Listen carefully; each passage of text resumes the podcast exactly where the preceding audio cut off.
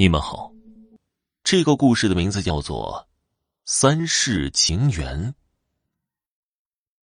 赵集镇上有一个很大的府邸，这座府邸据说是盛极一时的赵老员外的府邸。只是后来赵老员外家发生了一场火灾，女儿被活活烧死，赵老员外一病不起，很快撒手人寰。这座府邸便也没有了归属，而且，更因为盛传府邸闹鬼，曾有人恶意想要占有，结果第二天就疯了。在之后就没有一人再次前往这里居住了。这一日，一个书生因为赶考，客栈全部满员了，被人告知这里有空地，但需要勇气才可居住。书生只是笑道：“哼。”子不语怪力乱神，哪里有什么鬼怪之物啊？说着，他就住进了府邸之中。当天晚上，书生正坐在桌边，借着烛光看书呢。忽然间，烛光微动，接着书生就感觉到背后阴风阵阵。他转身看去，只见一个穿着白衣的披头散发的女子，不知何时出现在他的床上。因为女神披着头发。看不清他的面容，可当阴风吹过，吹起他的头发，书生却看到了女子那张脸完全被烧毁了，十分的狰狞可怕。看到女鬼的瞬间，书生不由得倒吸一口冷气，可他却仍旧装作镇定。这位姑娘，小生只想在此借宿而已，不会乱动贵府任何物品。姑娘可否留小生性命？女鬼虽然面容狰狞，可她的心却并不坏。见书生紧张，所以说道：“公子不必惧怕奴家。奴家虽是鬼物，却不喜伤人。奴家来此，只是有个问题，想要向公子询问。姑娘但讲无妨。敢问公子是何地人士？湘江人士。”女鬼暗淡无光的双眼竟然亮了一分，他又问道：“公子可否听过一个姓名？他也是湘江人士，名叫陈恒义。陈恒义，可是我湘江府的知府。知府，奴家不知了，奴家只记得三十年前，他还未考上童生。你，你是赵家小姐？”赵林燕。书生忽然说道：“女鬼闻言一愣，你，你怎么知道我的姓名啊？因为你说的陈恒义，是我父亲呢。什么？你是说陈恒义功成名就，已经有了孩子？”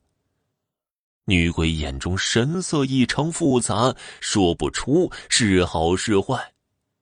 书生点了点头，其实这些年。家父心中一直都有个人的名字，那就是小姐你赵林燕。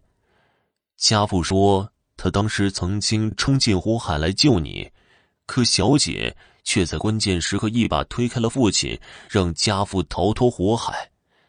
但小姐却香消玉损。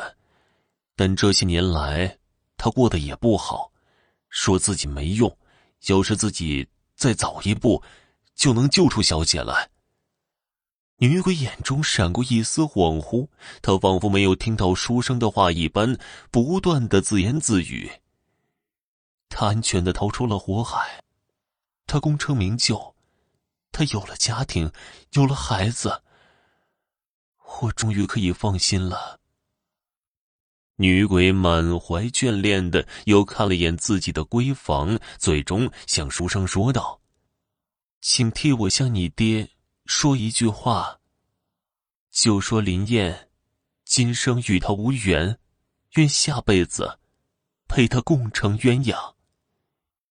话音一落，女鬼全身发出柔和的光芒，她脸上烧伤的部分完全消散，画出了美丽的容颜，而她这一刻也带着泪，终于离开了俗世，投胎去了。女鬼走后。书生眼中闪过一丝复杂与痛苦，只见书生坐在床上，直接昏倒过去，而一个男子的魂魄从他身体中缓缓飞出。男子魂魄越飘越高，最终飞入云端，在那里，观音大士静坐莲台。男子魂魄跪向观音大士：“弟子陈恒义，孤魂野鬼三十载，无法投胎，幸得菩萨点拨，让陈恒义了却尘缘，助小姐投胎。现弟子尘缘已了，愿。”愿随菩萨出家而去。说到最后，陈恒义泪流满面。原来陈恒义三十年前虽然逃脱火海，却也受了重伤，不治而亡。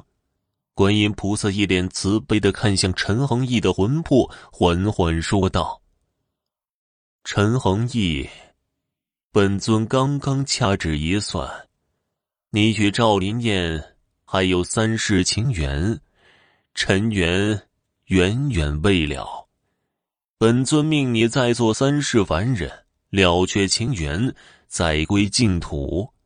此时不去追赵家小姐亡魂投胎，更待何时啊？好了，家人们，本集播讲完毕，感谢您的收听。